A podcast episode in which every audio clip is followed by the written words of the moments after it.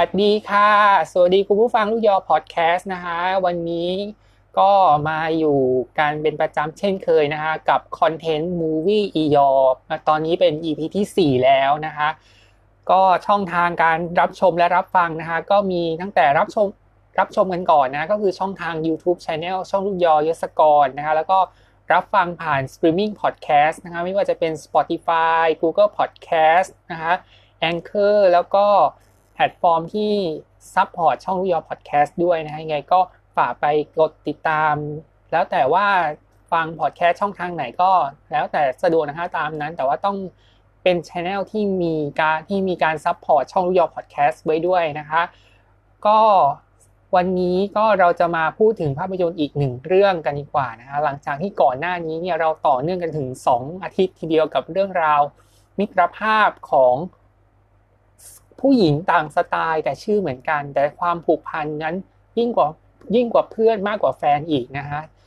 ทีนี้มันก็ยังเป็นหนังที่เป็นเขาเรียกอะไรมีกลิ่นอายอยู่เพียงแต่คราวนี้มันไม่ได้มาแค่สองไงคือมันมาถึงสี่สี่คนแล้วเป็นความสัมพันธ์ของพี่น้องที่ทั้งเรียกว่าอบอุ่นหัวใจแล้วก็เป็นหนังที่ เรียกว่าด้วยฝีมือด้วยด้วยผลงานของด้วยผลงานจากมังงะที่มีเสน่ห์อยู่แล้ว รวมไปถึงการกำกับของผู้กำกับที่มีเขาเรียกว่าอะไรที่มีคนที่ชื่นชอบ แล้วก็มีชื่อเสียงเหมือนกันของญี่ปุ่นนะฮะทำให้ภาพยนตร์เรื่องนี้เนี่ยเรียกว่าเจิดจรัสและโด่งดังมากนะฮะทั้งในญี่ปุ่นแล้วก็เมืองคาสเลยทีเดียวนะฮะที่พูดถึงวันนี้นะฮะก็คือเป็นภาพยนตร์ญี่ปุ่นที่มีชื่อเรื่องภาษาญี่ปุ่นว่า ยูมิมาชิไดอารี่นะฮะมีชื่อภาษาอังกฤษว่า Our Little Sister นะฮะแล้วก็มีชื่อไทยด้วยนะฮะมีชื่อไทยว่า เพราะเราพี่น้องกันนะคะเป็นภาพยนตร์ญี่ปุ่นนะคะที่มีจุดเริ่มต้นมาจากการ์ตูนมังงะที่ไปคว้ารางวัลยอดเยี่ยมแห่งปีของเอ่อ Japan Media Art Festival ครั้งที่ 11 ในปี 2007 นะฮะซึ่งโดยโดยการ์ตูนเนี่ยก็จะเล่าเรื่องราว เรียกว่าความผูกพันของเริ่มต้นของมิตรภาพของสี่พี่น้องที่สามพี่น้องเนี่ยยืนยืนอยู่ในเป็นสายเลือดแม่เดียวกัน ต้องมารับน้องสาวคนละแม่คนนี้หลังจากที่ไปร่วมงานศพพ่อที่เสียชีวิตไปแล้วเนี่ยมาอยู่ด้วยกันในเมืองเล็ก ๆ แห่งนี้ มันก็มีเรื่องราวที่ มีเรื่องราวที่มันหลากหลายทั้งเรื่องราวของความสัมพันธ์ เรื่องราวของความคอนฟ lict กันเรื่องราวของ เออปมในใจที่ไม่รวมไปถึงเรื่องราวของปมในใจระหว่างพี่น้องกันที่ในเนื้อเรื่องมันยังมีอะไรที่มันค้างคาอยู่แล้วก็มาเล่าในหนังเรื่องนี้เนี่ย ซึ่งวันนี้เดี๋ยวจะมาเล่ารายละเอียดให้ฟังกันทั้งหมดว่าเป็นยังไงกันบ้างนะฮะเรามาดูอย่างแรกกันเลยดีกว่านี่ก็คือเรื่องของผลงาน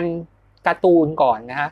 โดยผลงานยูมิมาจิไดอารี่เนี่ยเป็นผลงานของมังงะนะคะเจ้าของรางวัลยอดเยี่ยมแห่งปีที่บอกไปแล้วนะฮะก็คือ คว้ารางวัล Excellent Prize ประจำปี 2007 นะฮะของ Japan Media Arts Festival ครั้งที่ 11 นะฮะก็ถือว่าเป็นการ์ตูนที่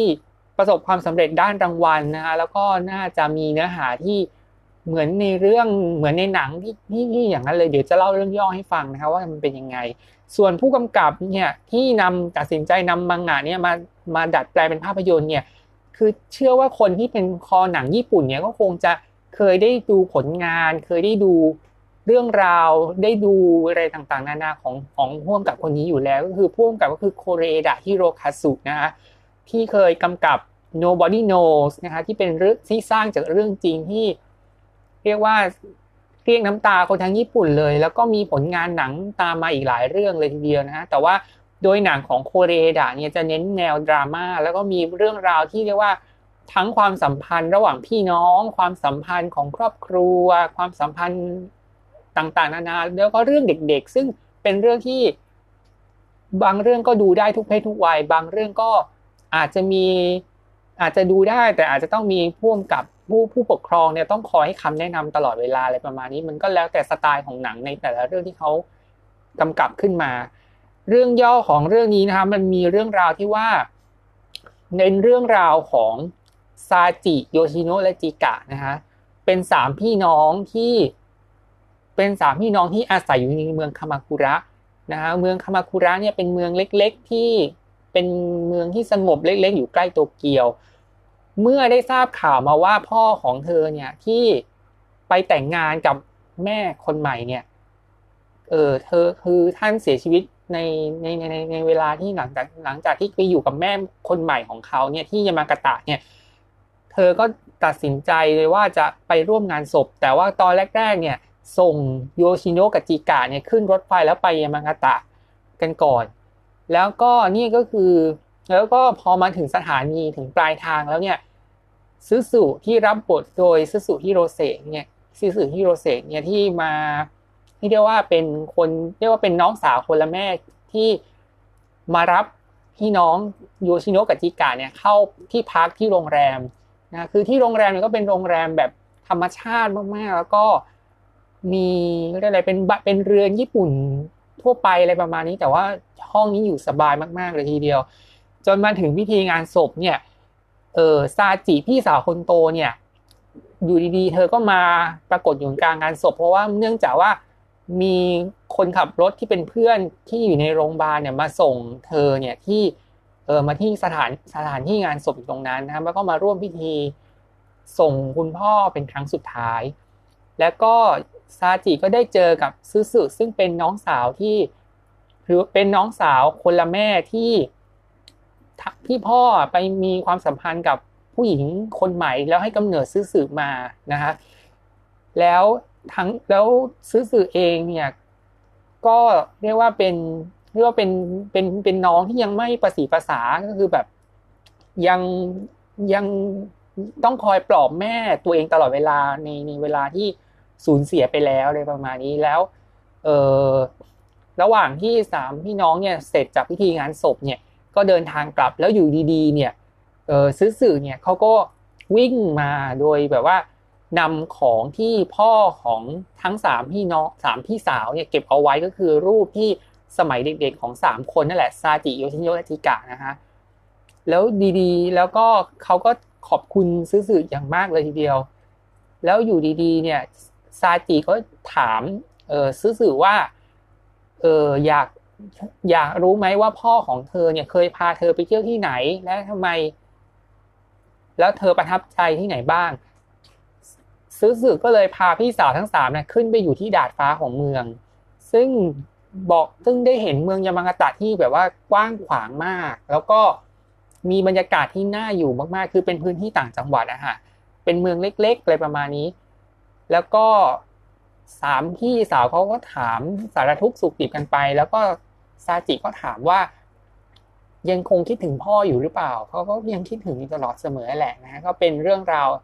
แล้วก็มาถึงเรื่องราวที่เป็นจุดเริ่มต้นของการเดินทาง มาเป็นสี่พี่น้องก็คือ ตอนที่ถึงสถานีเนี่ย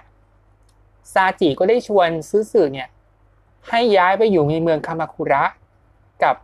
กับอยู่กันเป็นสี่พี่น้องเลย ตอนแรกเนี่ย ตอนแรกนะซื้อสื่อก็ยังแบบไม่แน่ใจ เอ๊ะว่าจะไปดีหรือเปล่าอะไรประมาณนี้โดย แล้วก็พี่น้องทั้งโยชิโนะและจิกะเนี่ยเขาก็พูดไปว่าไม่ต้องรีบก็ได้ เดี๋ยว คิดดูดีๆละกันนะ แล้วก็แล้วก็อยู่ดีๆสุดๆเขาก็ตัดสินใจว่า จะย้ายไปอยู่คามาคุระกับสามพี่สาวในสี่อยู่กันเป็นสี่พี่น้องเลยก็คือ พอจากในยามายามายามากาตะเสร็จปั๊บเนี่ยซื้อสื่อก็ขนข้าวของที่ตัวเองมีอยู่เนี่ย เข้าไปอยู่ในบ้านหลังนี้เลย นี่คือเรื่องราวของมิตรภาพนะฮะทีนี้เรามาดูกันดีกว่าว่าในเรื่องของตัวละครในแต่ละตัวเนี่ย ทั้งสี่พี่น้องเนี่ยมันมีที่มาแล้วก็มี character แล้วก็ แสดงโดยใครบ้างนะคะ เริ่มที่ซาจินะคะซาจิเนี่ยเป็นพี่สาวคนโตของบ้านนะคะที่ทำหน้าทำอาชีพพยาบาลที่โรงพยาบาลที่อยู่ในเมืองคามากุระนี่แหละนะคะโดยที่เธอเนี่ยทำโดยที่ในหนังเรื่องนี้เธอรับบทเป็นพยาบาลที่ต้องไปดูแลวอดผู้ป่วยระยะสุดท้ายนะคะซึ่งเป็นซึ่งเป็นตำแหน่งงานที่ทางโรงพยาบาลเนี่ยเขาตั้งเขาเขาเรียกว่าไงอะ กำหนดหน้าที่การงานที่เหมาะสมให้กับซาจิให้ดูแลผู้ป่วยระยะสุดท้ายนะฮะซึ่งก็เรียกว่าเป็นงานที่เรียกว่าถือว่างานเป็นงานที่ท้าทาย เพราะว่าทั้งทางโรงพยาบาลเนี่ยก็เรียกว่าตั้งเรียกว่าอะไรต้องตั้งตำแหน่งแล้วก็ support บริการผู้ป่วยระยะสุดท้ายเนี่ยขึ้นมา ให้กับซาจิเพื่อที่จะดูแลเขาในช่วงที่ใกล้จะถึงจุดวาระสุดท้ายชีวิตแล้วนะคะ หนังเรื่องนี้ในบทนี้เนี่ยแล้วในซาจิเนี่ยรับบทโดยฮารุกะอายาเซะนะคะ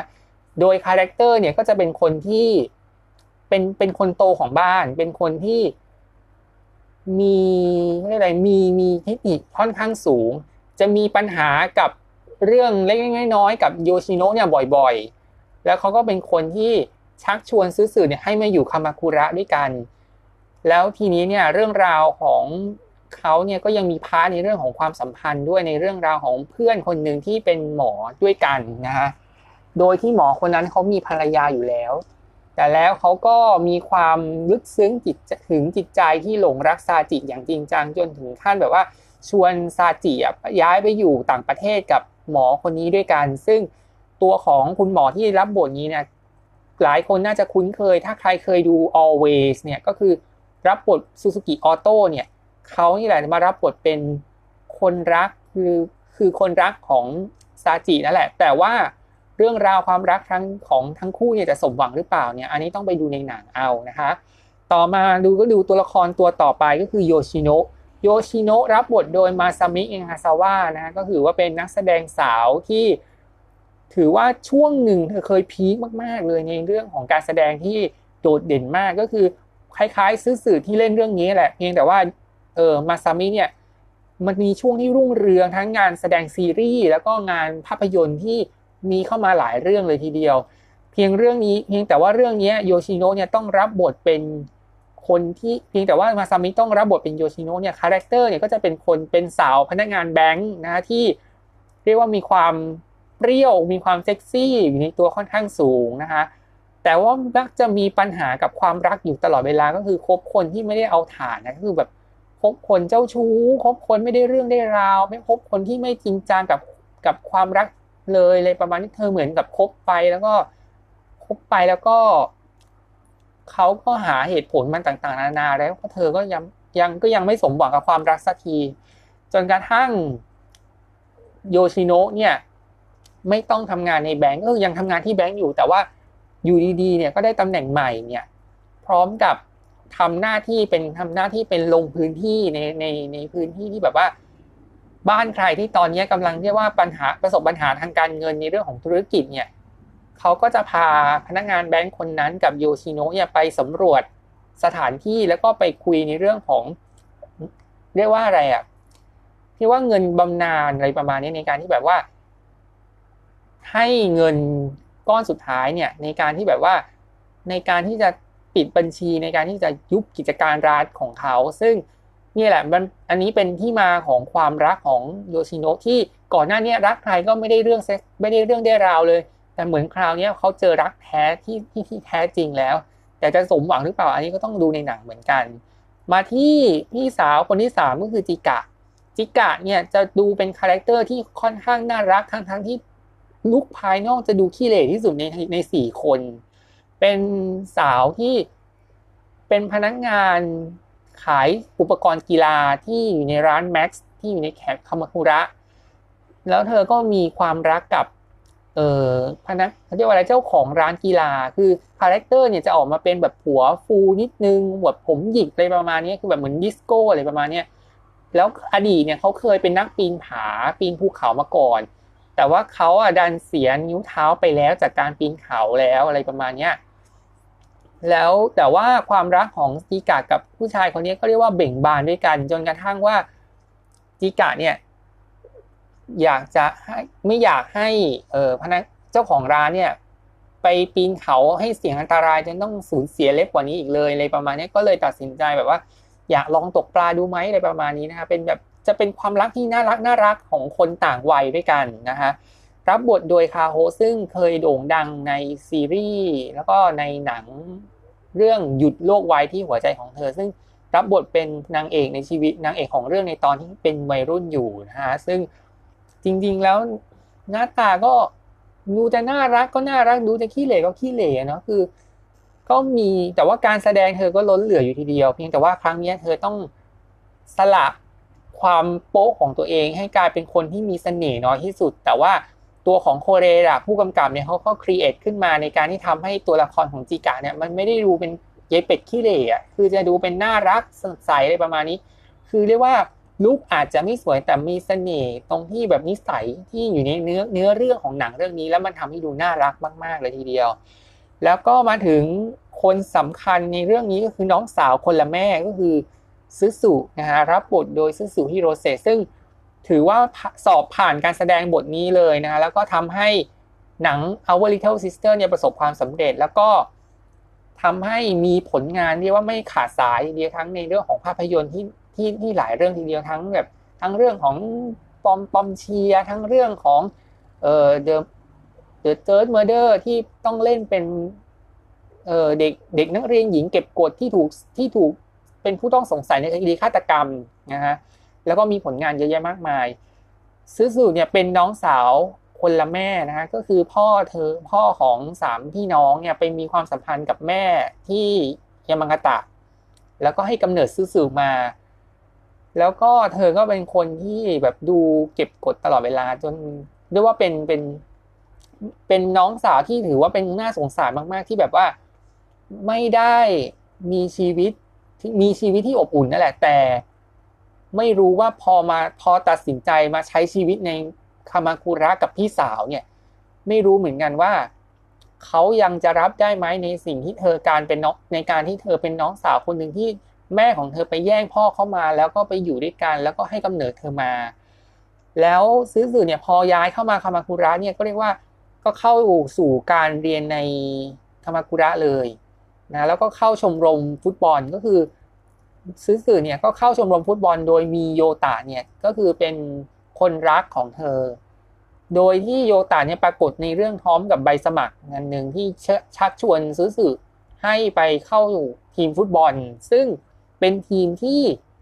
เออชายหัวฟูเจ้าของร้านกีฬากับที่เป็นคนรู้ใจของจิกะเนี่ยก็คือแบบเขาทำหน้าที่เป็นผู้จัดการทีมอยู่แล้ว ก็ชักชวนซื้อสื่อให้มาสมัครทีมขึ้นมา แล้วก็มีแล้วก็ได้ไปเรียกว่าซ้อมกีฬาฟุตบอลกันเลยประมาณนี้ค่ะ แล้วก็ พอมาถึงช่วงเวลาของการแข่งขันเนี่ยซื้อสื่อก็ยิงประตูของการแข่งขันฟุตบอลนั้นได้ ก็เรียกว่าเรียกว่าเป็นคนเรียกว่ามันไม่ได้เก่งแค่แบบว่า ไม่ได้เก่งแค่แบบการเรียนเท่านั้นนะแต่ว่าทักษะการเตะฟุตบอลเนี่ยก็ถือว่า ถือว่าดีมากๆเลยคือมันคือคือมันคือเรื่องมันแปลกนิดนึงตรงที่ว่าในทีมฟุตบอลของ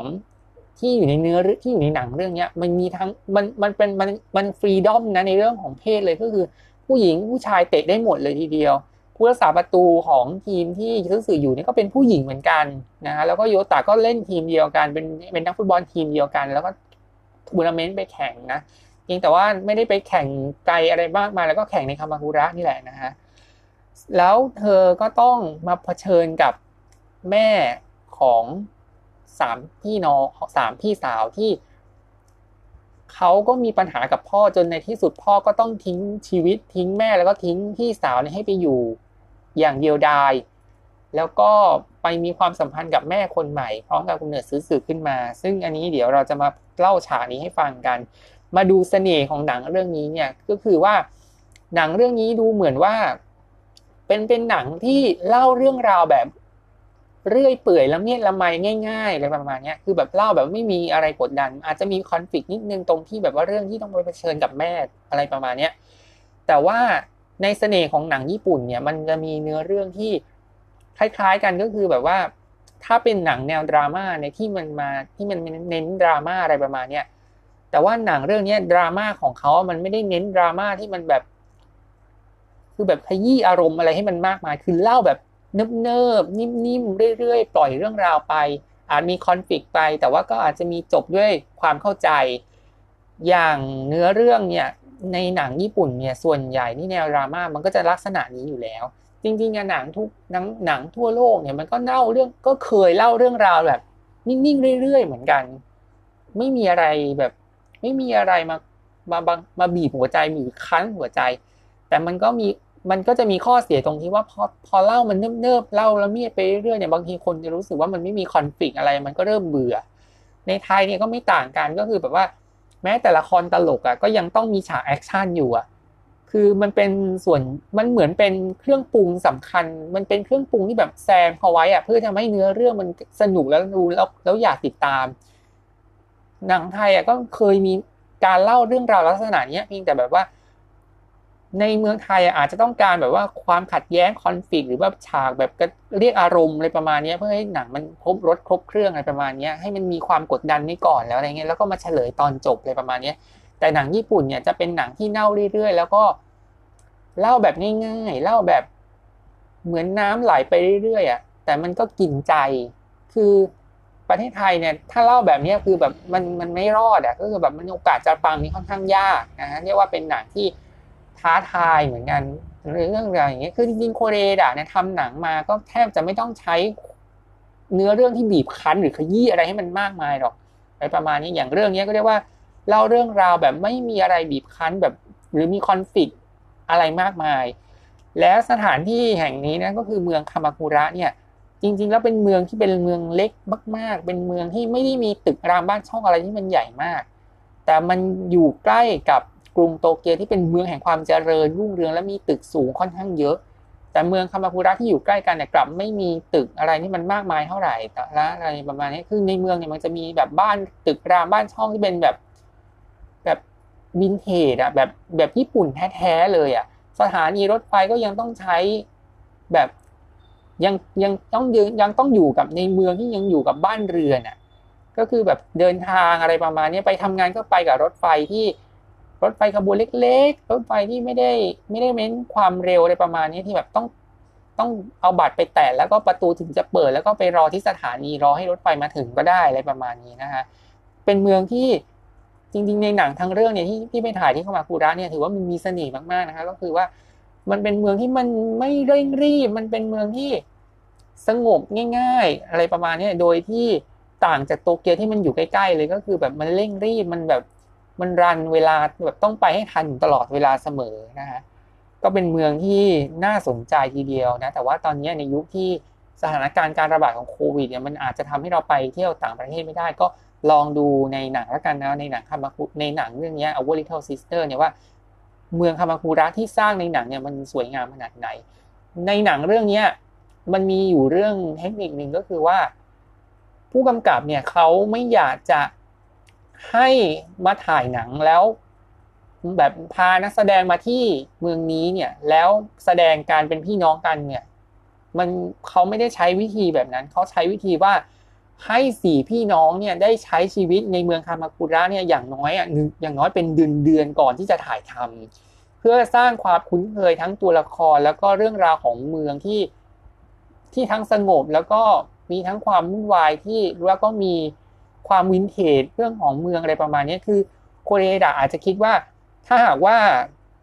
ถ้าสร้างหนังขึ้นมาเนี่ยแล้วเรียกว่าไงอะแล้วไม่ได้ใช้ชีวิตอยู่ด้วยกันเนี่ย แล้วคนดูจะเชื่อได้ยังไงว่า เขาได้อยู่ในบ้านหลังนี้จริง ๆ ได้อยู่เมืองนี้จริง ๆ แล้วเป็นพี่น้องกันจริงๆอะคือโคเรดะใช้วิธีนี้กับนักแสดงทั้งสี่คนแล้วก็ในนักแสดงทั้งเรื่องให้ใช้ชีวิตอยู่ในเมืองเนี้ย เป็นก่อนจะถ่ายถ่ายทำเป็นเดือนเลย เพื่อที่จะสมูทกลมกลืนความสัมพันธ์ให้ให้คนเขาเชื่อว่านี่คือพี่น้องกันจริงๆนะฮะมาดูในเรื่องนี้เนี่ยจริง ๆ เรื่องนี้มันไม่ได้มีดีแค่เนื้อหา หรือว่าเรื่องของความสวยงามเท่านั้นนะฮะในหนังเรื่องนี้มันจะมีเสน่ห์อีกอีกอีกหนึ่งอย่างนั่นก็คือเรื่องของกินนะนั่นก็คือเหล้าบวยเหล้าบวยเนี่ยมันมีคือที่บ้านของสามสามสาวพี่พี่สาวเนี่ย เขาจะมีต้นบัวอยู่ต้นหนึ่งที่อยู่ระเบียงบ้านอะ คือจะเป็นต้นที่โตแบบโตใหญ่มากแต่แล้วแล้ววันนั้นแล้วช่วงนั้นนะเขาก็จะรอเวลาเก็บเกี่ยวของลูกลูกบวยอยู่ พอมาถึงช่วงหน้าหน้าหน้าของบวยเนี่ยเขาก็จะเก็บเขาก็จะเอาลูกบวยทั้งหมดเนี่ย ไปดองกับเออเหล้าแล้วก็มาทำเป็นเหล้าบวยอะไรประมาณนี้ แต่จริงๆมันก็จะมีสูตรของของเขาที่ไม่ว่าจะเป็นแบบชงแบบ ทำชงแบบดื่มแอลกอชงแอลกอฮอล์บางทีก็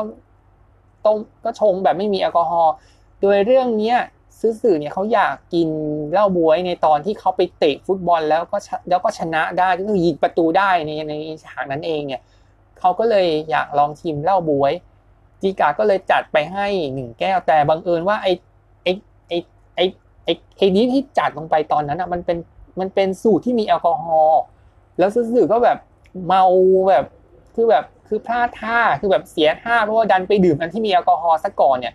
แล้วก็จะขึ้นไส้หรืออาเจียนอะไรประมาณเนี้ยแล้วก็ก็จีกาเนี่ยก็ต้องแบบต้องพยุงซื้อสื่อเข้าห้องน้ำมาจนแต่ว่ามันซื้อสื่อกับอาเจียนใส่จีกาแบบไม่ทันเนี่ยก็คือแบบจีกาต้องกลับไปล้างตัวใหม่เลยประมาณนี้คือในฉากเนี่ยมันไม่มีหรอกแต่บังเอิญว่าเพียงแต่ว่าความแบบเละเทะตอนนี้มันเริ่มตอนที่แบบ ตอนที่แบบซื้อซื้อสื่อแบบแบบไม่ไหวแล้วอะ แล้วก็ เออซื้อสื่อมันไม่ไหวแล้วที่จะแบบจะเข้าห้องน้ำทันเพราะมันทั้งเมาทั้ง ทั้งเมาทั้งอะไรอย่างเงี้ย ก็เลยทำให้อาเจียนออกมา แล้วก็กลายเป็นว่า ก็ต้องรอเวลาสักพักหนึ่งให้ซื้อสื่อฟื้นขึ้นมา แล้วสุดท้ายก็มันก็กลายเป็นความผิดของทั้งซื้อสื่อแล้วก็ของจีกาไปนะฮะแล้วก็อีกหนึ่งอย่างก็คือ มันจะมีเมนูปลาชนิดหนึ่งที่อยู่ในในหนังเรื่องนี้คือในฉาก ประมาณแบบคือฉากที่เพื่อนๆของซื้อสื่อเนี่ย อยู่ที่ริมฝั่งทะเล มีเรือลำหนึ่งเนี่ย เอาปลาชิระสึมา ปลาชิระสึเนี่ยมันคือเป็นปลาตัวเล็กคล้ายๆ กับกุ้งหรือเคยนั่นแหละเพียงแต่ว่าปลาตัวนี้มันมีมันตัวมันเล็กมาก แล้วก็มีสีขาวเหมือนข้าวสาร ปลาชนิดนี้เนี่ยมีคำเรียกว่าปลาข้าวสาร เพราะว่าปลาเนี่ยมันตัวเล็กและเม็ด มันรีเหมือนเมล็ดข้าว และสีมันก็ข้าวเหมือนเหมือนข้าวที่หุงสุกใหม่อะค่ะ ก็คือแบบว่ามีปลาตัวเนี้ยทั้งเล็กทั้งขาวอะไรประมาณนี้ก็คือแบบก็เวลาเก็บมาจากทะเลเนี่ยเขาก็จะเอามาเออเรียกว่าอะไรผ่านเรียกอะไรมากรองน้ำไว้ก่อน เอาน้ำออกอะไรประมาณนี้คือคือปลาลักษณะที่เป็นแบบดิบๆเนี่ยยังเป็นแบบใสๆอยู่เลย แล้วก็พอไปตากให้แห้งไปผ่านความร้อนปั๊บเนี่ย มันจะมันจะกลายเป็นสีขาวโพลนเหมือนข้าวข้าวสารเลย คือคือปลาข้าวสารมันเป็นเพราะว่าพอพอปลาตัวนี้ไปผ่านการปรุงให้สุกเนี่ย มันก็จะกลายเป็นมันก็จะเป็นแบบเป็นเม็ดร่วนสีขาวคล้ายๆข้าวสารข้าวหอมมะลิหรืออะไรประมาณนี้นะคะ แล้วก็จะกินคู่กับขนมปังก็คือ ก็เอาขนมปังเนี่ยกับหน้ากับหน้าปลาชิราสึเนี่ยมาทาลงไปในในขนมปังซึ่ง ทั้งเพื่อนๆของซื้อสื่อเนี่ยเขาก็เก็บเกี่ยวมา เก็บเองนะ เก็บเกี่ยวเอง แล้วก็นำขนมนำปลาเหล่านี้ที่ผ่านการความร้อนแล้วเนี่ยไปให้กับลุงคนหนึ่งที่ร้าน แล้วก็มาทำเป็นขนมปลาหน้าชิระสือขนมปังหน้าปลาชิระสือเนี่ยให้กินกัน ซึ่งก็เป็นเมนูที่ก็เป็นอีกหนึ่งเมนูที่อยู่ในหนังเรื่องนี้นะคะแล้วก็มีฉากสถานที่อีกหนึ่งสถานที่ก็คือฉากที่ซื้อสื่อเนี่ย บังเอิญไปเห็นดอกซากุระที่หล่นอยู่ตามพื้นตามทราย แล้วก็โยตะเนี่ยเขาก็ถามถามเลยว่าทำไมเธอถึงคิดถึงซากุระอะไรประมาณนี้คือคือเขาเป็นคนคือคือซื้อสื่อเนี่ยเขามีความทรงจำกับเรื่องของดอกซากุระกับพ่อของเธอ โยตะก็เลยพาซื้อสื่อเนี่ยไปพาซื้อสื่อซ้อนท้ายจักรยานของเขาไปที่ทุ่งที่ว่าเป็น ถนนเส้นหนึ่งฮะที่มีต้นซากุระแล้วก็มีดอกซากุระผลิบานเนี่ยเต็มพื้นที่เลยทีเดียว อันนี้ก็ถือว่าเป็นอีกหนึ่งสถานที่ก็คือแบบซื้อสื่อก็ได้เรียกว่าฟินมีความสุขอะในการที่แบบว่าได้ได้ทบทวนความทรงจำที่ได้เห็นซากุระที่ยที่คามากุระอย่างอย่างอย่างอย่างแบบอบอุ่นหัวใจ แล้วมาพอมาถึงฉากที่ต้องมาร่วมงานศพของญาติของบรรพบุรุษของ ของแม่พี่สาวทั้งสามคนเนี่ย เวลาเผชิญหน้ากันเนี่ย ก็ยังคุยกันดีๆอยู่ก็คือ แต่จริงๆอะแม่ของสามสาวเนี่ยจริง ๆ แล้วเนี่ย พอมาเป็นคนเป็นคนที่มาสายมาเลทตลอดเวลาเลย คือจำได้เลยว่าฉากนั้นคือวันแรกคือคือตอนแรกที่รู้ว่าแม่มาเนี่ยก็คือ ระหว่างที่สี่พี่น้องกำลังแบบเก็บบวยเพื่อที่จะทำเหล้าดองเนี่ยจีกาก็รับโทรศัพท์แล้วก็เรียกซื้อแล้ว แล้วก็ได้ยินเสียงว่าแม่เนี่ยจะมาร่วมพิธีงานศพในอีกไม่นานวันนี้นะฮะก็คือแบบเรียกว่าทั้งโยชิโนะกับจิกะนี่เขาเรียกว่าตื่นเต้นมากๆที่แบบว่าแม่กำลังจะกลับมาร่วมพิธีแล้วอะไรประมาณนี้นะฮะแต่ว่าซื้อสุเองเขาก็ยังแบบเก้ๆกลางๆ แบบเหมือนเหมือนเหมือนคนเหมือนแบบเหมือน เหมือนคนแบบไม่รู้พิธีรีตองอะว่าแบบพอมาถึงเวลานั้นมาถึงยังไง แล้วอย่างที่บอกแหละพอมาถึงงานจริงๆเนี่ยมันก็เลทไปหลายชั่วโมงหลายนาทีมากจนแบบยายอะต้องไปต้องไปตามแม่ขึ้นมาคือมาคือมาเลทมาสายตลอดเวลาเลย แล้วก็เข้าพิธี แล้วก็เนี่ยมาถึงพช่วงเวลาที่ต้องเผชิญหน้าจริง ๆ กับซื้อสื่อกับแม่ของเธอเนี่ย คือตอนในงานพิธีเนี่ยที่เจอกันเนี่ยเขาก็ยังพูดดีๆกันอยู่ แต่ศึกเนี่ยมันไปเริ่มตอนที่บ้าน เพราะว่าแม่เนี่ยกำลังจะคิดว่าจะกำลังจะรื้อบ้านหลังเนี้ย ที่เป็นบ้านที่อยู่ด้วยกันมาตั้งแต่ไหนแต่ไรของของของสี่พี่น้องเนี่ย จะทุบบ้านทิ้งแล้ว เพราะว่าสาวๆเนี่ยอีกไม่นานเนี่ยเขาก็ต้องออกเรือนกันแล้วอ่าอย่างโยชิโนะเดี๋ยวก็จะต้องมีความรักก็ต้องไปแต่งงานก็ต้องไปอยู่บ้านคนอื่น แล้วจิกะก็อาจจะมีความรักต้องไปย้ายที่อื่นเหมือนกัน แม่ก็เลยตัดสินใจว่าอีกไม่นานเนี่ยแม่จะทุบบ้านทิ้งแล้วทีนี้แหละซาจิที่เป็นพี่สาวคนโตเนี่ย ไม่ยอมไง เถียงเลยว่ามาทำไมแม่เห็นแก่ตัวแบบนี้ เถียงกันไปเถียงกันมา แล้วอยู่ดีๆอะแม่ก็พูดประโยคนึงขึ้นมาแบบเป็นประโยคคอนฟ lict แบบแบบสุดๆเลยก็คือว่า มันเป็นต้นเหตุเนี่ย มันมาจากที่พ่อของเธอไปมีผู้หญิงคนใหม่ คือแล้วระหว่างนั้นซื้อๆก็ยังนั่งกินไอติมอยู่อยู่ดีๆก็จุกขึ้นมาเลย คือมันเป็นคอนฟ lict จริงๆอะ ที่ที่มันอยู่ในหนังเรื่องนี้ แต่เป็นคอนฟ lict ที่มันไม่ได้แรงอะไรมากหรอกนะเดี๋ยวเดี๋ยวเล่าไปเทเรื่องเลยดีกว่านะเดี๋ยวเล่าไปเรื่อยๆนะฮะจนกระทั่งซื้อสื่อเนี่ยต้องไปเปิดใจกับซาจิว่า เป็นพ่อแม่หนูนี่แหละที่ไปแย่งสามีคนอื่นเข้ามาแม่ของหนูเป็นคนไม่ดีอะไรเงี้ยซาจิก็บอกว่ามันก็ไม่ใช่อะไรหรอกอะไรอย่าไปคิดมากอะไรประมาณนี้ แล้วก็พอวันรุ่งขึ้นเนี่ย พอตอนที่แม่ของซาจิกำลังจะกลับกลับกลับกลับบ้านเนี่ย แม่ของซาจิก็อยากจะกลับไปเคารพศพยายของเธอ แล้วซาจิเขาก็อยากจะพาแม่ไปด้วย แล้วก็เหตุผลแล้วก็เขาก็ถามว่า แล้วบ้านที่อยู่เนี่ยจะทุบไหมเขาก็บอกว่าจริงๆมันก็มันก็เป็นมันก็ไม่มีอะไรหรอกมันก็แค่แบบว่า ตอนนี้ก็ไม่คิดถ้าซาจิจะอยู่ต่อก็อยู่ไปอะไรประมาณเนี้ยก็มันก็เป็นเรื่องที่เคลียร์กันแล้วนะแล้วก็พาไปหน้าหลุมศพของแม่ของแม่ของซาจิเลย เขาก็บอกมาเลยว่า ขอโทษนะคะ ที่เป็นแม่ที่เป็นแม่ที่ไม่ดี เป็นแม่ที่ไม่ดีมาตลอดเลยอะไรประมาณนี้คือแบบได้เคลียร์ความรู้สึกได้เคลียร์ใจอะไรประมาณนี้และเคลียร์กับซาจิไปแล้ว และซาจิก็ให้ของขวัญให้แม่ก็คือเหล้าบวย ก่อนที่แม่จะเดินทางกลับไป แล้วก็มาถึงฉากที่ เป็นฉากที่เชื่อว่าหลายคนก็น่าจะเคยเห็น แล้วก็น่าจะแล้วก็เป็นซิกเนเจอร์อีกหนึ่งหนึ่งฉากในหนังเรื่องนี้ก็คือฉากที่เทศกาลดอกไม้ไฟ เป็นฉากที่ซื้อสุเนี่ยก็ไปกินอาหารในร้านเป็นครั้งสุดท้ายก่อนที่ป้าของป้าของลุงเจ้าของร้านคนนั้นนะคือป้าเนี่ยเป็นผู้ป่วยระยะสุดท้าย แล้วเขาก็ได้ทำเมนูแสนอร่อยให้เพื่อนๆของเธอกินเป็นครั้งสุดท้าย แล้วก็เธอก็ฝากเมนูโปรดของโยชิโนะเนี่ยให้เขาแล้วก็บอกกับเขาว่าขอขอบคุณสำหรับความทรงจำดีๆ ทุกสิ่งทุกอย่างที่ทำให้กันมาอะไรประมาณนี้นะเรียกว่า เป็นคำส่งท้ายอะแล้วก็กลุ่มเด็กวัยรุ่นก็พาไปก็พาไปที่งานที่เทศกาลดอกไม้ไฟเพียงแต่ว่ามันอาจจะด้วยการถ่ายทำที่มันไม่ตรงกับวันเทศกาลเท่าไหร่ คือมันจะเห็นแค่ดอกไม้ไฟแค่แบบว่า ผ่านเรือที่ลอยอยู่กลางน้ำอะแล้วก็แบบแสงพลุก็อยู่ในกลางทะเลอะไรประมาณเนี้ยแต่ว่ามันก็เป็นฉากที่ แต่ว่าด้วยเสียงด้วยด้วยสีของมันในฉากของมันมันก็ทำให้รู้สึกอบอุ่นใจอะไรประมาณนี้ค่ะ แล้วก็พองานพอเที่ยวจากงานเสร็จเนี่ยยูตะก็ได้คุยกับซูซูว่า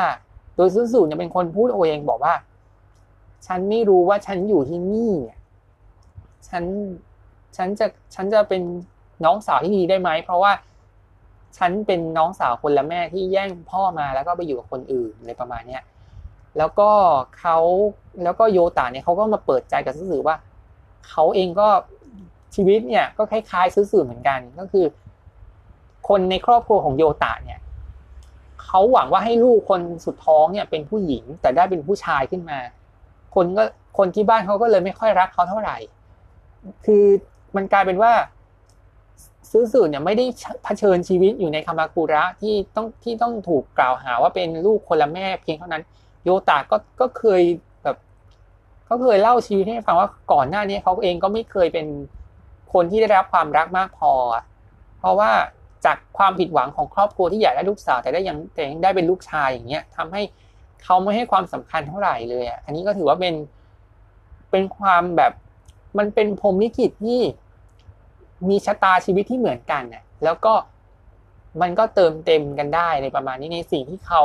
เปิดใจออกมา และพอมาถึงสถานีแล้วก็แยกย้ายกันไปเนี่ยโยตะได้เขาก็ชมชุดยูกะตะของซื้อสื่อที่ที่พี่สาวเตรียมมาให้ไว้ว่ายูกะตะที่เธอใส่เนี่ย เธอใส่แล้วสวยดีนะ เนี่ยก็คือแบบเป็นฉากความรักของซื้อสื่อที่น่ารักนะเพียงแต่ว่ามันเป็นความรักที่มันยังอาจจะพูดได้ไม่เยอะเท่าไหร่เลยประมาณนี้นะคะจนกระทั่งมาถึงที่บ้านนะ อยู่ดีๆเนี่ยเธอก็เห็นถึงพี่สาวทั้งสามคนใส่ชุดยุกตะเหมือนกันเลยก็คือแบบ พอพอมาถึงบ้านเนี่ยเขาก็มาพี่สาวเขาก็ถามว่าเฮ้ยใส่ชุดยุกตะนี่มีใครชมว่าสวยไหมสืบสอบว่าก็ไม่เห็นมีนี่ค้าก็ไม่มีอะไรเลย แต่ว่าแต่ไอความจริงอะโยตามพูดมันมันพูดว่าสวยอยู่แล้วอะแต่ไม่รู้เหมือนกันว่ามันจะโกหกไปทำไมอะเออ แล้วก็มาแล้วก็สี่พี่แล้วก็พี่สาวเนี่ยเขาก็ชวนซูซูเนี่ยมาเล่นดอกไฟเย็นก็คือเป็นแบบ เป็นดอกไม้ไฟชนิดหนึ่งอะที่แบบว่า พอมันมันมีมันเป็นแท่งอะ แล้วก็พอจุดไฟปั๊บไฟมันจะเป็นประกายแบบ ออกประกายแบบประกายออกมาแบบประกายเป็นไฟอะแต่ว่าไม่ได้ไฟแบบไฟลุกแบบอะไรอย่างเงี้ยแบบเป็นดอกไม้ไฟชนิดหนึ่งเหมือนกัน แล้วฉากเนี่ยก็กลายเป็นฉากที่เป็นฉากไฮไลท์ของเรื่องแล้วก็เคยเป็นฉากที่เป็นภาพในโปสเตอร์ที่น่าจะถ้าใครติดตามรอชมหนังเรื่องเนี้ยจะได้เห็น ภาพของโปสเตอร์เรื่องนี้ว่าจะเป็นฉากที่สี่พี่น้องใส่ยูกาตะ แล้วก็เล่นดอกไม้ไฟเนี่ยเป็นฉากที่เรียกว่าเป็นเป็นไฮไลท์หนึ่งนี่แหละที่เอามาเป็นโปสเตอร์หนังด้วยนะคะแล้วก็นี่คือเรื่องราวของภาพยนตร์เรื่องนี้นะคะแต่ว่ายังไม่พอเท่านั้นนะคะคือเนื้อเรื่องเนี่ยเป็นภาพยนตร์ของโคเรเอดะฮิโรคาสุเรื่องอีกเรื่องหนึ่งที่นำภาพยนตร์เรื่องนี้ไปฉายที่เทศกาลเมืองคานส์แล้วสี่พี่น้องสี่นักแสดงทั้ง ฮารุกะฮายาเซมาซามินางาซาวะ คาโฮแล้วก็ซูซูฮิโรเซเนี่ย ก็พาเขาเรียกว่าเดินทางพร้อมกับพ่วงกับโคเรดะเนี่ยไปเมืองคานที่ฝรั่งเศส แล้วก็เดินเรดคาเพดด้วยนะ คือเป็นฉากคือคือเป็นเป็นอีกหนึ่งความความสำเร็จของหนังญี่ปุ่นเรื่องหนึ่งที่พาไปเมืองคานได้นะคะแล้วก็สี่สี่สาวนี่ก็เรียกว่าได้ให้สัมภาษณ์กับนักข่าวถึงการทำงานของหนังเรื่องนี้ แล้วก็อีกหนึ่ง ความสำเร็จของเรื่องนี้ก็คือ พอหนังเรื่องนี้เนี่ยฉายในในเมืองคาสเนี่ยแล้วหนังจบลงเนี่ยปกติหนังเมืองคาสเนี่ยมันจะมี culture หนึ่งที่เรียกว่าเป็น culture สำคัญเลยเวลาแบบดูหนังเสร็จเนี่ยก็คือ standing ovation ก็คือคนก็จะปรบมือ หลังจากที่หนังเรื่องนี้ฉายจบแล้ว เพียงแต่ว่าเขาต้องยืนปรบมือให้นานที่สุดเท่าไหร่ก็ก็แล้วแต่นะ แล้วแต่ว่าเนื้อแล้วแต่ว่าหนังเรื่องนั้นจะประทับใจเขามากน้อยแค่ไหน เขาก็จะปรบมือตามวินาทีนั้นๆ ปรากฏว่าในหนังเมืองคานในในในพอในการเข้าฉายของ Our Little Sister ในพับในเทศกาลหนังเมืองคานเนี่ยเสียงปรบมือ standing ovation เนี่ยปรบมือนานมากถึง 5 นาทีด้วยกัน เรียกว่าอันนี้ก็คือเป็นหนังที่ประสบความสำเร็จเรื่องหนึ่งเหมือนกันนะ เพราะว่าจริง ๆ แล้วก่อนหน้านี้ก็มีหนังญี่ปุ่นบางเรื่องที่นะไปไปฉายเมืองคานแล้วประสบความสำเร็จได้ standing ovation 5 นาทีปรบมือแบบดัง ๆ 5 นาทีรวดเลยอะคือเรียกว่าเป็นประสบเรียกว่าเป็นอีกหนึ่งบทพิสูจน์นะที่แบบว่าเรื่องของอุตสาหกรรมหนังญี่ปุ่นเนี่ยมันก็เรียกว่ามีการพัฒนา ถึงแม้ว่า การนำเสนอโปรดักชันหรือว่าอะไรเนี่ยมันอาจจะยังคงความเป็นญี่ปุ่นอยู่ แต่ว่าเนื้อหาหรือว่าเรื่องของการโปรโมทเนี่ยมันอาจมันก็เรียกว่าก้าวไกลมากนะคือการโปรโมทหรืออะไรอย่างเงี้ยมันก็ยังคงเป็นสไตล์ญี่ปุ่นอยู่ เพียงแต่ว่ามันพอหนังเรื่องนี้มันเข้าสายการประกวดมากขึ้น แล้วก็ไปต่างประเทศมากขึ้นเนี่ยจริงๆหนังญี่ปุ่นหลายเรื่องมันก็มีหลายมันก็มีบางเรื่องนะที่ไปฉายในเทศกาลหนังอื่น ๆ มากมายตามไปอย่างเงี้ยบางก็ อย่างบ้างก็หนังเรื่องนี้ก็ถูกใจบ้างไม่ถูกใจบ้างอะไรประมาณนี้ แต่ว่ามันก็ยังมันก็เป็นอีกหนึ่งบทพิสูจน์เหมือนกันว่าแห่งความสำเร็จของภาพยนตร์ญี่ปุ่นที่อย่างที่ทำให้คนประทับใจมากเลยทีเดียว แล้วก็ Our Little Sister ของโคเรดะก็เป็นในนั้น แล้วก็จริง ๆ โคเรดะเนี่ยเขาก็นำหนังบางเรื่องของเขาไปฉายที่เมืองคาสอยู่แล้วเป็นเป็นเป็นเป็นอยู่แล้วอะก็คือแบบ ก็หลายก็ผู้ชมก็เรียกว่าประทับใจ นักวิจารณ์หนังเขาก็แบบให้คำชื่นชมกับภาพยนตร์เรื่องนี้ว่า มันมีความละเมียดละไมนุ่มนวลแล้วก็ประทับใจนะอันนี้ก็คือหนังของโคเรดะที่กระแสตอบรับจากเทศกาลเมืองคาสนะฮะก็ทั้งหมดนี้เนี่ยก็คือเรื่องราวที่เกิดขึ้นทั้งเรื่องราวทั้งเบื้องหน้าและเบื้องหลังของ Our Little Sister เพราะเราพี่น้องกัน เรียกว่าเป็นหนังที่ อบอุ่นนะคะเรียกว่ามีทั้งเนื้อเรื่องที่ละเมียดละไมอบอุ่นหัวใจ แล้วก็เป็นความสัมพันธ์ของพี่น้องนะคะแล้วก็ในหนังเรื่องนี้ก็มีคีย์เวิร์ดประโยคหนึ่งที่เรียกว่าจะเป็นคำเชิญชวนก็ว่าได้นะนั่นก็คือว่า ในหนังเรื่องนี้มันจะมีคำเชิญชวนที่เรียกว่า น้องสาวคนละแม่คนนี้จะทำให้คุณรักเธอแบบหมดหัวใจได้ไหม อันนี้ต้องไปติดตามในภาพยนตร์ อันนี้ก็คือคำเชิญชวนที่เรียกคนให้มาดูหนังในเรื่องนี้ ดูหนังเรื่องนี้นะคะ ก็ฝากไว้นะคะ Our Little Sister นะคะเพราะเราพี่น้องกันก็ถือว่าเป็นภาพยนตร์ที่เล่าแบบเรียบๆง่าย ๆ เรื่อยๆเปื่อยๆแต่ว่าไม่น่าเบื่อเลยนะคะแล้วก็ประสบความสำเร็จแล้วก็เรียกว่าเรียกเสียงปรบมือจากเมืองคานได้ 5 นาทีกว่านี่ก็ถือว่าเป็นอีกหนึ่งก้าว แห่งความสำเร็จของหนังของอุตสาหกรรมหนังญี่ปุ่นเรื่องหนึ่งเลยทีเดียวนะคะก็สามารถไปหาดูกันได้นะคะในแพลตฟอร์มของของแอปภาพยนตร์นะเนาะหรือไม่ก็ใน YouTube ตอนนี้เขาก็มีคนอัปโหลดช่องอัปโหลดช่องหนึ่งเนี่ยนำหนังเต็มเต็มของเรื่องเนี่ยแล้วก็ภาคไทยด้วยนะ ลงไปใน YouTube แล้วด้วยนะ อันนี้บอกเลยว่าโอกาสทองมาถึงแล้วถ้าถ้าคุณฟังพอดแคสต์นี้เนี่ย แล้วรู้สึกว่าอยากจะดูหนังเรื่องนี้ขึ้นมาเนี่ย ให้รีบไปเปิดใน YouTube แล้วก็เสิร์ชคำว่า Our Little Sister เลยนะคะแล้วหนังก็จะมาทั้งแบบตัวหนังเต็มๆ แล้วก็ภาคไทยตลอดทั้งเรื่องเลยนะคะมาพิสูจน์กันว่าหนังเรื่องนี้เนี่ยมีเสน่ห์อย่างไรที่ทำให้ความสำเร็จนั้นมันไม่ได้สำเร็จแค่ในญี่ปุ่นเท่านั้น มันไปสำเร็จถึงเมืองคาสที่ฝรั่งเศสได้ด้วย เพราะฉะนั้นเรื่องนี้เนี่ย ต้องบอกเลยว่าใครที่ชอบหนังที่เกี่ยวกับเรื่องพี่น้อง แล้วก็มีชีวิตที่น่าสนใจเนี่ย หนังเรื่องนี้ตอบโจทย์มาก แล้วก็เป็นหนังที่อบอุ่นหัวใจเรื่องหนึ่งก็อยากจะให้ทุกคนไปดูกันนะคะ แต่ว่าสำหรับช่องทาง YouTube เนี่ย อันนี้ก็ต้องต้องบอกคุณผู้ฟังนะว่า ต้องรีบดูนะ เพราะว่าไม่รู้เหมือนกันว่าทางโตโฮทางกาก้าที่เป็นลิขที่แบบบริษัทที่ที่ที่เป็นโปรดักชันให้หนังเรื่องนี้เนี่ยเขาก็จะเขาก็แบบจะสั่งลบคลิป ภาคไทยนั้นเมื่อไหร่นะอันนี้ก็เป็นเรื่องที่ถือว่าเป็นโอกาสทองนะ โอกาสทองที่ต้องรีบดูให้ทันเลยทีเดียวนะในหนังเรื่องนี้แล้วคุณก็จะรู้แล้วค่ะว่าทำไมหนังเรื่องนี้ถึงประสบความสำเร็จทำไมกว่ารายได้ได้ดีขนาดนี้ แล้วก็ทำรายได้ ไม่พอไปไปฉายเมืองคานส์ก็ได้รับเสียงชื่นชมมากมายยังไงก็ฝากเป็นอีกหนึ่งบทพิสูจน์ของหนังญี่ปุ่น เรื่องที่ที่สร้างความประทับใจ